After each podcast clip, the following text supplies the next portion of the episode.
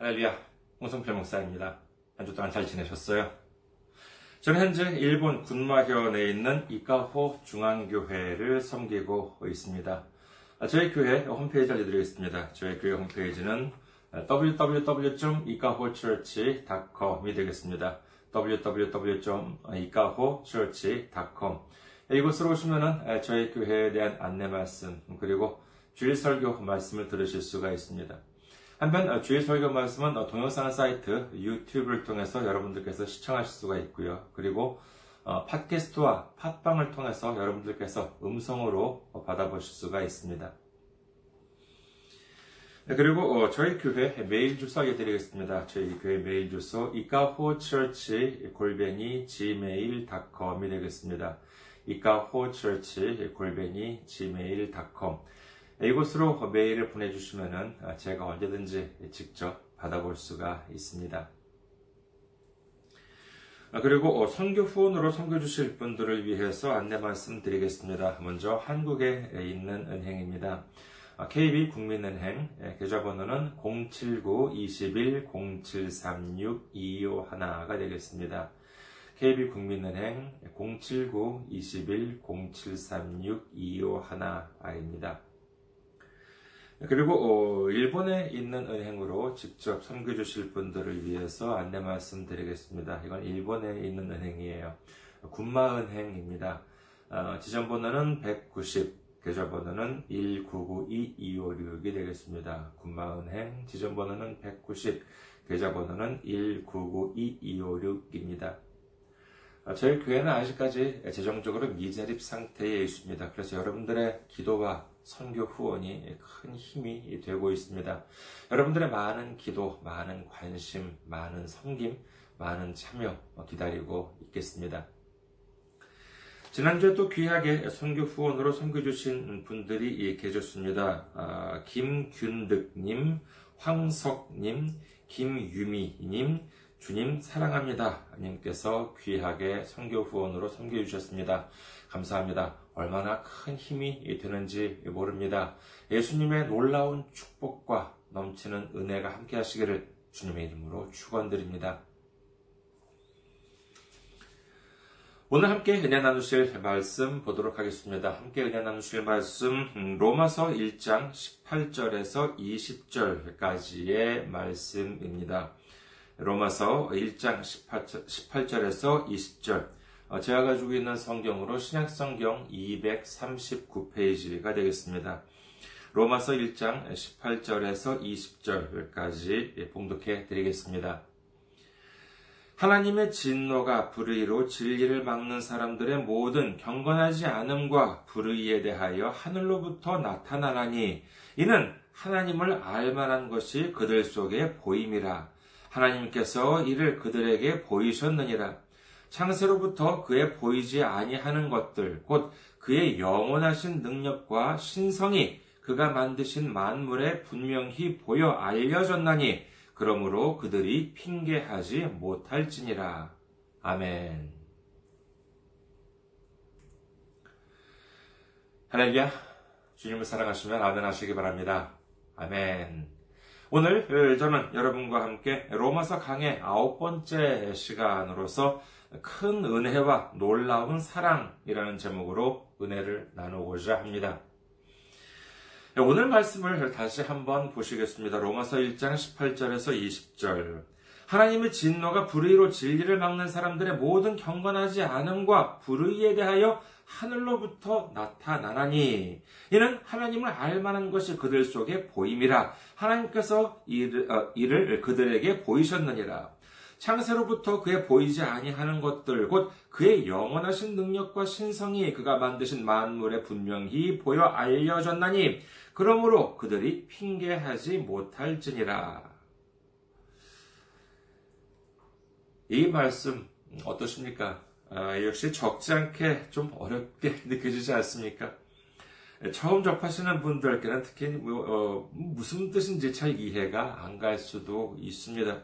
하지만 알고 보면 그렇게 어려운 말씀은 아닙니다. 자, 먼저 18절부터 보시도록 하겠습니다. 로마서 1장 18절. 하나님의 진노가 불의로 질기를 막는 사람들의 모든 경건하지 않음과 불의에 대하여 하늘로부터 나타나나니라고 되어 있습니다. 하나님의 진노, 어, 즉, 어, 하나, 이, 무슨, 이 뜻은 뭐냐면은, 뭐 쉽게 말해서 하나님께서 화를 내신다라고 하는 뜻이지요. 그렇다면 하나님께서는 무엇에 대해서 화를 내시느냐 하면은 불의로 진리를 막는 사람들의 모든 경건하지 않음, 그리고 불의 그 자체에 대해서 화를 내신다라고 하는 것입니다. 진리라고 하는 것은 무엇입니까? 이 진리라고 하는 것은 여호와 하나님, 예수님 그리고 성령님인 이 삼위일체 하나님께서 하시려고 하는 계획입니다. 그런데 이를 불의, 즉 의롭지 않은 다시 말해서 하나님 말씀에 반하는 것으로 하나님의 계획을 방해하는 것에 대해서 화를 내신다라고 하는 것이지요. 하나님의 계획이라고 하는 것은 무엇입니까? 아, 그것은 바로 하나님의 독생자 되신 예수님의 십자가를 통해서 우리 모두의 죄를 사하시고 우리를 죄악 가운데에서 구원하시려고 하는 계획인 것이지요. 하나님께서는 이와 같은 계획을 창세 전부터 계획하셨고, 그리고 이 지금 이 원대한 계획을 위해서 우리를 쓰시기를 원하고 계시다라는 고 사실을 믿으시기를 주님의 이름으로 축원합니다. 하지만 이와 같은 하나님의 계획을 방해합니다. 예수님의 구속 사역을 방해합니다. 성령님의 복음 전파를 방해합니다. 이와 같은 진리를 막는 사람들에게 하나님께서 진노하신다. 하나님께서 화를 내신다 라고 하는 것입니다. 그런데 흥미로운 것은 그 진노가 어떻게 나타나느냐? 하늘로부터 나타난다고 성경은 말씀하십니다. 하나님을 믿고 예수님을 믿는 우리들도 간혹 오해를 하는 경우가 있는데 이는 뭐 로마서 강해를 하면서도 되풀이해서 어, 나오는 부분이긴 합니다만은 하나님께서는 우리의 손을 써서 심판하시기를 원하실까요? 원하지 않으실까요? 예, 원하지 않으십니다. 아무리 우리가 어떠한 불의가 있다 하더라도 이를 하나님을 대신해서 내가 징벌을 한다거나 비난을 한다거나 하는 것을 하나님께서는 원하고 계시지 않습니다. 그것은 우리의 역할이 아닙니다. 징벌을 내린다라거나 하는 것은 전적으로 하나님께서 하시는 일입니다. 생각해 보십시오. 뭐 어떤 사람이나 아니면 어떤 단체가 있다고 칩시다. 아무리 생각해봐도 저 사람들이나 저 단체들은 하나님의 뜻에 거스르고 하나님 계획을 방해하고 있어요. 그렇다면 우리가 그 사람들이 그런 짓을 못하도록 우리 스스로가 벌을 내려요? 여러분, 이러면 큰일 납니다. 이는 우리 스스로가 범죄를 저지르는 일이 될 수가 있습니다. 그리고 아무리 법에 걸리지 않는 방법이라 하더라도 우리는 절대로 그러면 안 됩니다. 그와 같은 심판들은 전적으로 하나님께 맡겨야 하는 줄 믿으시기를 주님의 이름으로 축원합니다. 아무리 그 사람들이 나쁜 사람들이라 하더라도 우리가 그 사람들에게 어떤 나쁜 짓, 해코짓을 한다라고 하면은 오히려 우리가 범법자가 될 수 있지 않겠습니까? 그리고 아무리 법에 걸리지 않는 방법이나 아무리 뭐 들키지 않는다 하더라도 우리가 우리 손으로 그런 짓을 한다라고 하는 것은 마치 우리가 하나님이 되겠다라고 하는 것과 다름이 없는 것입니다. 하지만 18절에 보면은요, 이를 어떻게 기록되어 있습니까? 그렇습니다. 너희들이 할 필요가 없어. 하나님의 진노는 하늘로부터 나타난다 라고 성경은 말씀하고 계신 것입니다. 그렇기 때문에 우리는 우리가 뭐 애써서 어, 그 사람들에게 무슨 뭐 일을 뭐 할 필요가 없습니다. 주님께서 판단하실 일이 있으시면 그 진노는 전적으로 하나님께 맡기시는 우리 모두가 되시기를 주님의 이름으로 축원합니다. 그리고 19절과 20절을 다시 한번 보시겠습니다. 로마서 1장 19절에서 20절. 이는 하나님을 알만한 것이 그들 속에 보임이라 하나님께서 이를 그들에게 보이셨느니라. 창세로부터 그의 보이지 아니하는 것들 곧 그의 영원하신 능력과 신성이 그가 만드신 만물에 분명히 보여 알려졌나니 그러므로 그들이 핑계하지 못할지니라. 자, 이 말씀도 좀 어려워, 뭐, 어렵게 느껴지시죠? 자, 또 같이 한번 보겠습니다. 자, 하나님의 진노는 이제 하늘로부터 나타나는데, 이는 이 글을 쓰고 있는 바울의 상상으로 하는 말이 아닙니다. 그것이 아니라 하나님의 심판이 하늘로부터 임한다라고 하는 사실은 이미 그들에게 다 보여지고 다 알려졌다. 이렇게 말씀하고 있는 것이지요. 그리고 그러면 그와 같은 기록이 어디에 있다라고 하는 말씀이겠습니까? 그렇습니다. 바로 이 성경을 통해서 어, 기록되어 있다라고 하는 것이지요. 성경에 보면은 하나님께서 내리신 심판은 어떤 것이 있겠습니까? 어, 뭐 여러 가지 심판이 있습니다만은 대표적인 심판 글쎄 뭘까라고 이렇게 생각이 되실지 모르겠습니다만은요 성경에 보면은 명확하게 정리가 되어 있습니다. 베드로후서 2장 5절에서 6절을 한번 보시겠습니다. 베드로후서 2장 5절에서 6절 옛 세상을 용서하지 아니하시고 오직 의를 전파하는 노아와 그 일곱 식구를 보존하시고 경건하지 아니한 자들의 세상에 홍수를 내리셨으며 소돔과 고모라 성을 멸망하기로 정하여 어, 제가 되게 하사 후세에 경건하지 아니할 자들에게 본을 삼으셨으며 라고 기록되어 있습니다. 이와 같이 이 두 심판은 어뭐 어, 이게 대, 뭐 대충 뭐 전하님 바울이 대충 선정한 것이 아니라 예, 성경에도 대표적인 심판이다 이렇게 예, 기록되어 있는 대단히 상징적인 사건이라고 할 수 있겠습니다. 어, 시대상으로 본다면은요, 맨 처음에는 그 노아 때의 홍수가 있었고, 그리고 그 다음에 소돔과 고모라에 대한 심판이 있었습니다만은, 어, 좀 시대상으로 보면 좀 이렇게 순서가 뒤바뀔 수 있겠습니다만 우선 소돔과 고모라에 대한 심판부터 살펴보고자 합니다. 소돔과 고모라라고 하는 도시는 두 가지의 특징을 가지고 있었습니다. 자, 첫 번째 특징이 무엇이었냐라고 하면은 창세기 13장 13절에는 다음과 같이 기록되어 있습니다. 창세기 13장 13절. 소돔 사람은 여호와 앞에 악하며 큰 죄인이었더라. 이는 소돔만이 아니라 고모라도 역시 마찬가지였습니다. 아, 정말 그야말로 소돔과 고모라라고 하는 것은 죄악의 도시였던 것입니다. 하나님께서는 아브라함에게 다음과 같이 말씀하십니다. 창세기 18장 20절에서 21절. 여호와께서 또 이르시되 소돔과 고모라에 대한 부르짖음이 크고 그 죄악이 심히 무거우니 내가 이제 내려가서 그 모든 행한 것이 과연 내게 들린 부르짖음과 같은지 그렇지 않은지 내가 보고 알려 하노라. 그 결과 하나님께서는 소돔과 고모라를 멸망하시기로 작정하십니다만은 그 소돔과 고모라에 살고 있던 사람 중 하나가 누구였냐? 하면 바로 이 아브라함의 조카 롯이었던 것입니다. 그래서 하나님께서는 천사를 시켜서 이 롯과 그의 가정을 소돔 밖으로 도망가게 시켜라. 이렇게 지시를 하십니다. 너희들이 바깥으로 도망갈 때까지는 멸망을 시키지 않겠다. 아, 그러니까 어서 서둘러 여기를 떠나라. 이렇게 하나님의 사자, 천사들이 롯과 그의 가족들에게 말을 하는 것이죠. 명령을 내립니다. 그리고 또 하나 더 명령을 하지요. 창세기 19장 17절에 보면 다음과 같이 기록합니다. 창세기 19장 17절. 그 사람들이 그들을 밖으로 이끌어낸 후에 이르되 도망하여 생명을 보존하라. 돌아보거나 들에 머물지 말고 산으로 도망, 도망하여 멸망함을 면하라. 하나님의 사자들은 롯과 그의 가족들에게 말하기를 이 죄악의 도시를 빨리 빠져나가서 어, 도망갈 때 뒤를 돌아보거나 들에 머물지 말고 산으로 도, 도망가라 이렇게 명령을 합니다. 다른 가족들은 이 말들을 지켰습니다마는 근데 어떻게 되었느냐? 이 롯의 아내는 뒤를 돌아보게 되죠. 그래서 어떻게 되었습니까?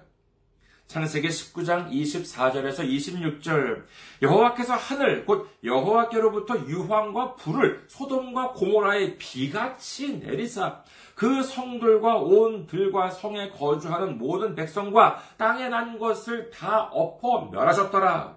롯의 아내는 뒤를 돌아보았으므로 소금 기둥이 되었더라.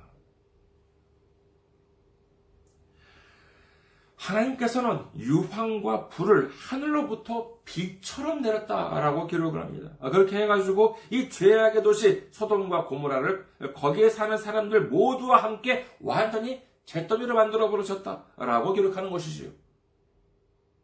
그리고 안타깝게도 이 롯의 아내는 분명히 구원받을 기회가 있었음에도 불구하고 그리고 그, 그 방법, 하나님의 사자들이 도망가는 도중에 머물거나 돌아보지 말라라고 했는 이와 같은 구체적인 방법을 들었음에도 불구하고 이 말씀을 어기는 바람에 소금 기둥이 되었다. 이렇게 성경은 기록하고 있는 것입니다.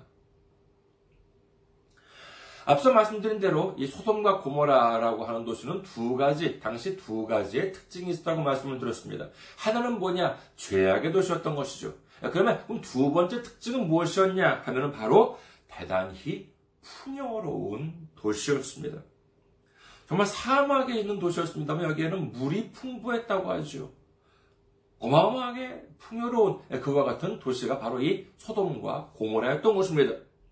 그와 같은 도시가 하늘에서 유황과 불이 막 비같이 내려서 순식간에 멸망해요.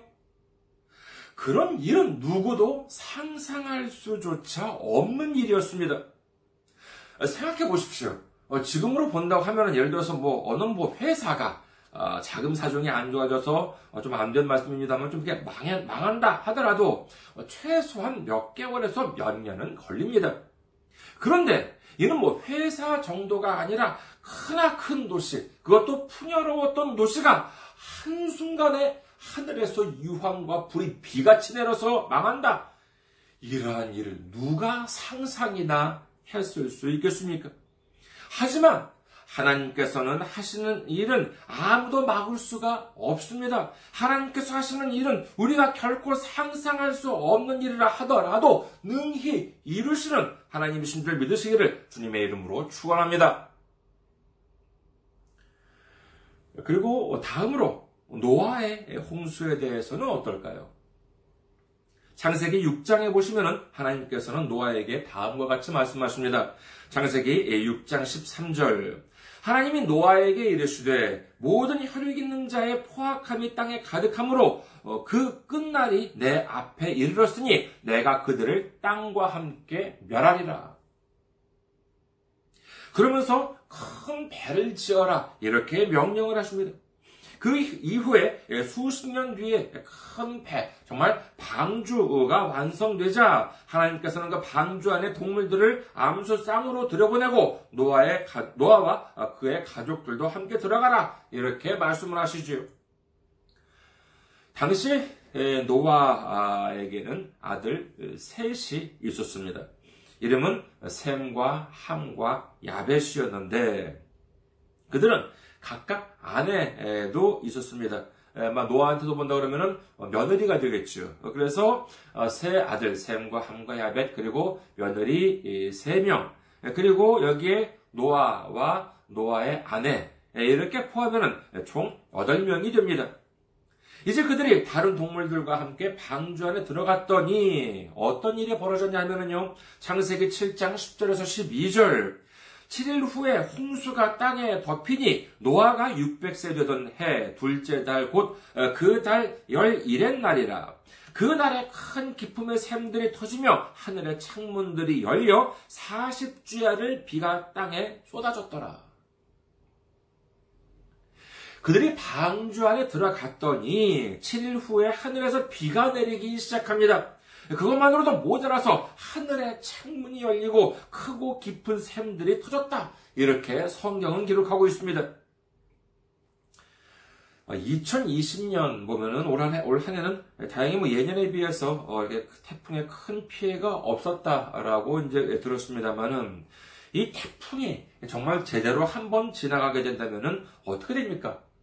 불과 하루 이틀 사이에도 대단히 큰 피해를 당하게 됩니다.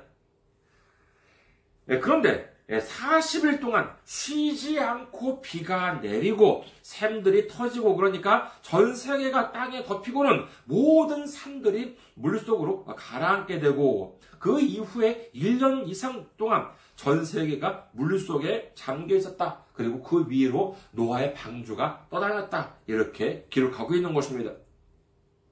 그 결과 어떻게 되었는가라고 하면은요, 전 세계에 있었던 사람들은 노아와 그의 가족 총 8명을 어, 남겨두고 모든 인류들이 다 멸망을 하고 말았습니다. 자, 그러면은요, 오늘도 한번 문제를 내보도록 하겠습니다. 여러분, 어, 여러분께서 혹시 그런 생각을 해보셨는지 예, 모르겠습니다. 자, 당시 노아 때의 대홍수로 인해서 이, 이 노아 아, 그 살고 있던 그 동네만이 아니라 전 지구상의 인류가 멸망을 하게 되었습니다. 노아와 그의 가족 총 8명만 빼고 어, 그리고 노아 방주에 탄 짐승들만 빼고 전 그 지구 어, 육지에 있는 모든 인류들이 다 멸망을 하게 되었는데 그때 대홍수로 인해서 멸망한 사람들 대충 몇 명쯤이었을 것 같으십니까? 물론 뭐 이렇게 질문을 드려도 사실 정확한 숫자를 파악할 수는 없겠지요. 자, 그러면은요, 좀 더 단순하게 문제를 내보도록 하겠습니다. 노아 때의 대홍수로 인해서 당시 전 세계에 살고 있었던 사람들은 모두, 어, 모두 어, 얼마쯤 되었을까라고 하는 것입니다. 그때 노아 때 살았던 전 세계의 총 인구가 얼마쯤 됐을까요? 그 사람들 다 멸망했다는 것이니까요.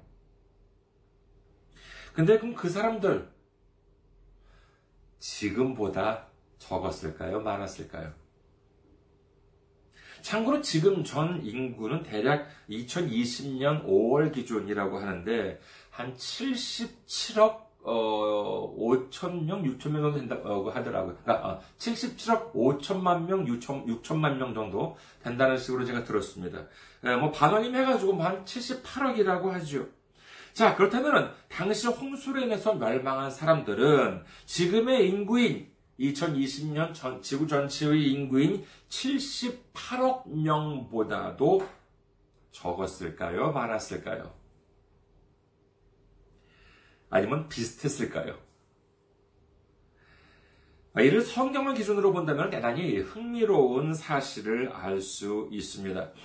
창세기에 보면은요, 성경 창세기에 보면은 아담부터 시작을 해서 야곱까지, 예, 아담, 아, 브라함 이상 야곱까지, 아담부터 시작해가지고 야곱까지는 이 언제 태어나서 언제 죽었다라고 하는 사실 그 나이가 어, 정확하게 기록이 되어 있습니다. 그럼 이를 바탕으로 본다면요 노아의 홍수가 언제 일어났는지라고 하는 것도 가늠할 수가 있게 됩니다. 노아의 홍수가 아담이 창조된 이후, 아담이 창조된 이후 몇년 음, 뒤에 일어났는지라고 하는 것도 성경을 바탕으로 분석을 할 수가 있습니다. 아담이 창조되었을 때를 뭐, 뭐 아담 창조 1년이라고 칩시다. 아담 창조 원년이라고 치면은 그러면 노아의 홍수가 언제 일어났느냐 하면은요. 아담이 창조되고 1656년 뒤인 아담 창조 1657년에 이 노아의 홍수가 일어났다. 이런 계산이 나옵니다. 우리는 이 성경을 전혀 오류가 없는 완전한 하나님의 말씀으로 믿기 때문에 이를 바탕으로 계산해 보면은요, 노아의 홍수는 아담이 창조되고 1650년, 6년이 지난 에, 아담 창조 1657년에 발생했다라고 하는 것입니다. 자, 그렇다면은요, 아담 창조 1657년 당시 전 세계의 인구는 어땠을까? 아, 자, 이것이 문제가 되겠지요. 물론 뭐 당시에 정확한 어, 통계 자료가 남아 있을 리도 없겠지요. 또 뭐 그때 어딘가에 그와 같은 자료가 있었다 하더라도 뭐 홍수로 인해서 다 사라져 버렸을 것입니다. 하지만 그렇다고 우리가 전혀 짐작하지 못하는 것은 아니에요. 노아의 홍수 이후에는 사람들의 수명이 갑작스럽게 줄어듭니다만은 노아의 홍수 이전에 태어난 사람들의 수명은 아, 참으로 어, 대단합니다. 창세기 5장 1절부터 시작해서 이제 아담의 계보가 나오는데 여기에 기록된 수명을 보면은요, 뭐 800세, 900세가 뭐 드물지 않아요. 창세기 5장 5절에 보면은요, 아담은 930세까지 살았고요. 성경에 기록된 인물 중에서 가장 오래 살았던 어, 무두셀라라고 하는 음, 사람은 창세기 5장 20절에 의하면요 969세까지 살았습니다. 제가 아는 범위 내에서 보면은 이 무두셀라의 기록은 아직까지 깨지지 않은 것으로 알고 있습니다. 그리고 홍수 이전에 태어났던 노아도요. 어, 9장 아, 29절에 의하면은요. 950세까지 살았다고 합니다. 아, 역시 에, 노아는 뭐 어, 그, 돌아가신 거는 홍수 뒤지만은 에, 홍수 전에 태어났으니까 역시 수명이 길었지요. 이 숫자들을 미루어 본다면 어떻습니까? 물론 뭐 어, 되게 많이 살았다. 아, 라고 이제 이렇게 에, 생각도 들지만은요. 어, 물론 뭐 지역에 따라서 차이가 있을 수도 있겠습니다만은 대략 지금과 비교하면 어떻습니까?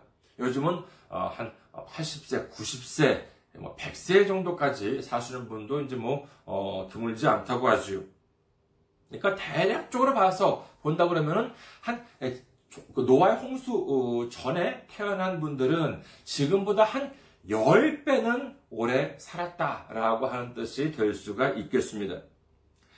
역사학자들에 의하면요, 노아의 홍수는 언제쯤 일어나느냐 하면은 대략 한 기원전 3000년에서 기원전 2500년 음, 정도에 일어났다라고 이야기해주고 있습니다.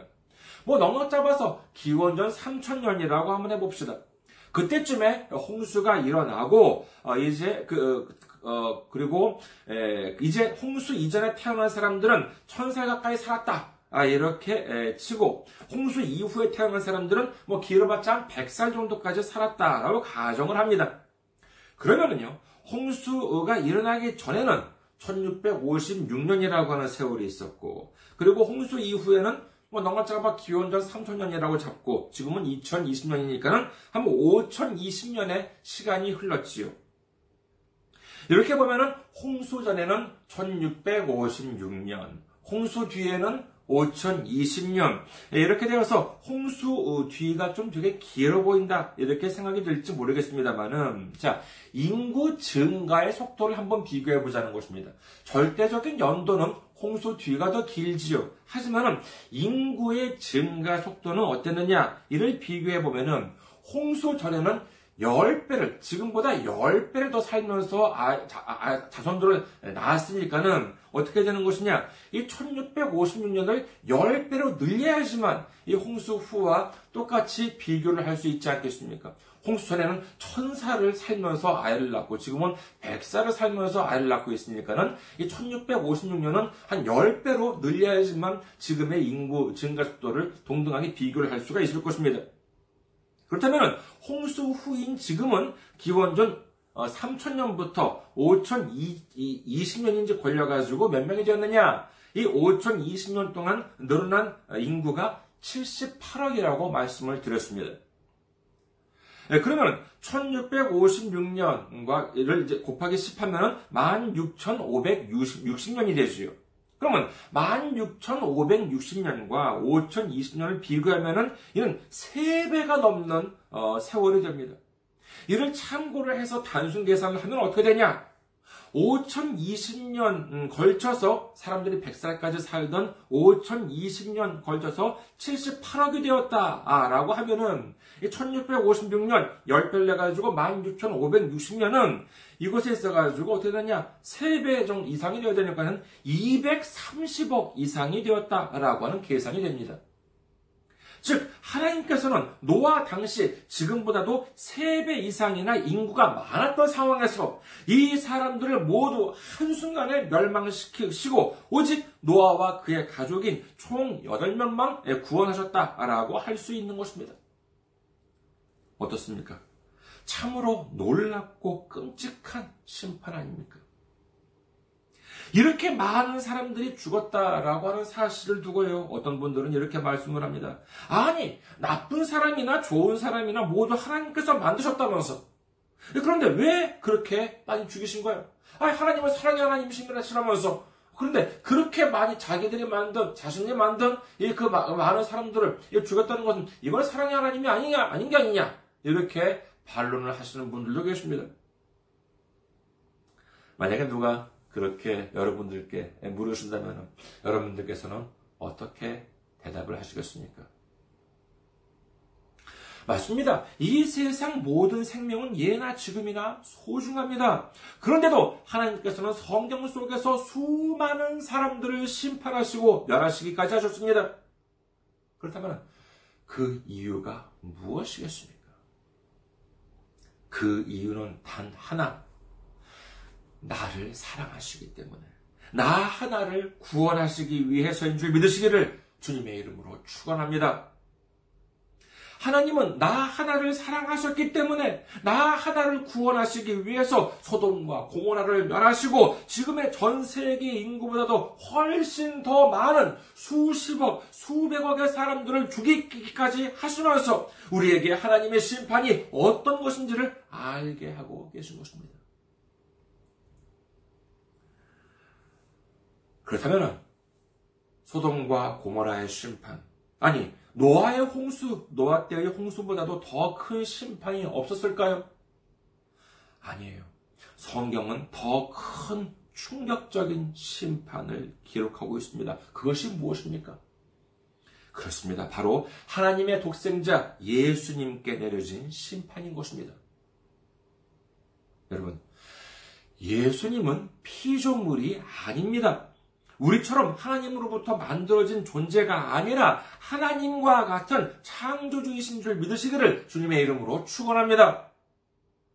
그와 같은 예수님의 생명이 아니라 예수님의 피 한 방울에 대한 무게를 이 지구가 아니라 전 우주의 모든 것을 합한다 하더라도 어떻게 비교할 수가 있겠습니까? 우리는 소돔보다도 고모라보다도 용서받을 수 없는 죄인이었습니다. 그러나 예수님께서는 우리의 죄를 해결하시기 위해서 우리를 위해 오시고, 우리를 위해 채찍에 맞으시고, 우리를 위해 십자가에 달리시고, 우리를 위해 피를 흘리시고, 우리를 위해 죽으시고, 우리를 위해 부활하시고, 그리고 우리를 위해 하늘로 올라가신 줄 믿으시기를 주님의 이름으로 축원합니다. 그렇습니다. 노아의 홍수보다도 소돔과 고모라의 심판보다도 더 무거운 심판을 받아야 마땅한 우리를 대신해서 죄 없는 예수님께서는 그 모든 심판을 우리를 대신해서 모두 받아주셨습니다. 이제 그러면 우리는 무엇을 해야 합니까? 그렇습니다. 이제 우리는 그 이름을 믿기만 하면 됩니다. 하나님을 믿고 예수님을 우리의 구주로 받아들이기만 하면 됩니다. 이것이야말로 세상에서 가장 큰 은혜요, 가장 놀라운 사랑이라고 하는 사실을 믿으시기를 주님의 이름으로 축원합니다. 그런데 우리는 또 하나를 기억해야 합니다. 많은 기독교인들이 여기서 멈추고 맙니다. 그러나 우리는 분명히 기억해야 하는 점이 있습니다. 그것은 뭐냐? 그것은 바로 이 큰 은혜, 이 놀라운 사랑은 우리만을 위한 것이 아니라 우리 이웃을 위한 것이기도 하다라고 하는 사실을 우리는 분명히 기억해야 하는 것입니다. 성경에는 이미 이처럼 수많은 심판들이 기록되어 있습니다. 그렇기 때문에 나는 그런 것을 알지 못했다라고 핑계할 수 없다. 이렇게 오늘 본문은 말씀하고 있는 것입니다. 그러면 또 누구는 이렇게 말씀하실지도 모릅니다. 아이고, 우리 이웃 사람들이요. 아, 예수님을 믿지 않는 사람들은요, 성경에 그런 게 적혀 있다라고 하는 사실도 몰라요. 자, 그러면은 그 모르는 사람들에게는 예수님을 믿지 않고 모르는 사람들에게는 심판을 받지 않습니까? 그 사람들은 심판을 받지 않아요. 자, 예를 들어서요. 한국이나 일본을 보면은 어떤 사람이 뭐 이런 일이 있으면 안 되겠지만 어떤 사람이 여러분을 때렸습니다. 아주 심하게 때렸어요. 예, 그리고 또 아니면은 여러분들의 아주 여러분들이 아끼는 물건을 훔쳐갔습니다. 그래서 근데 경찰이 이제 그 사람을 붙잡았어요. 그 범인을 붙잡고는 아니 당신은 왜 저 사람을 때리고 저 사람 물건을 훔쳐서 법을 어겼느냐 이렇게 이제 경찰이 다그칩니다. 그랬더니 그 사람이 이렇게 말을 했다고 칩시다. 아, 나는 사람을 때리지 말라거나 뭐 물건을 훔치지 말라라고 하는 법이 있다는 것을 몰랐다.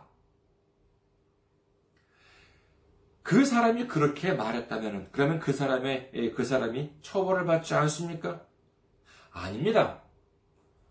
예를 들어서 뭐 무슨 개인이나 아니면 사적인 단체가 아, 특별히 정한 뭐 규칙이다라고 한다면은 이를 뭐 몰랐다고 하면은요 책임을 지지 않을 수도 있겠습니다만은 한 나라가 아, 정한 법이다라고 하면은요 이를 몰랐다 하더라도 책임을 지거나 처벌을 받게 되는 것입니다. 성경도 마찬가지입니다. 성경에 적혀 있다는 사실을 몰랐다고 해서 심판이 피해가지는 않습니다. 멸망이 피해가지는 않는 것입니다. 그렇다면 우리는 어떻게 해야 하겠습니까? 그렇습니다. 이 사실을 성경에 이와 같은 심판과 구원이 적혀 있다라고 하는 사실을 우리는 우리 이웃에게 알려야 하는 줄 믿으시기를 주님의 이름으로 축원합니다. 말씀을 정리하겠습니다. 요한계시록 1장 7절에는 다음과 같이 기록합니다. 요한계시록 1장 7절 볼지어다 그가 구름을 타고 오시리라 각 사람의 눈이 그를 보겠고 그를 찌른 자들도 볼 것이요 땅에 있는 모든 족속이 그로 말미암아 애곡하리니 그러하리라 아멘 하늘로 올라가신 예수님 2000년 전에 하늘로 올라가신 예수님은 반드시 다시 오십니다. 그날이 언제인지 우리는 모릅니다. 하지만 그날은 분명히 반드시 틀림없이 다시 옵니다. 그날은 예수님을 믿는 사람들에게는 기쁨의 날, 구원의 날이 될 것이요. 예수님을 믿지 않는 사람들, 불의로 진리를 막는 사람들에게는 슬픔의 날, 고통의 날, 심판의 날이 될 것입니다. 우리 모두 그 날이 오기 전에 우리는 우리를 큰 은혜와 놀라운 사랑으로서 구원해 주신 예수님께 감사를 드리고 그리고 예수님의 그 마음을 가지고 더 늦기 전에 우리 이웃에게 복음을 전하는 우리 모두가 되시기를 주님의 이름으로 축원합니다. 감사합니다. 항상 승리하시고 건강한 모습으로 다음 주에 뵙겠습니다.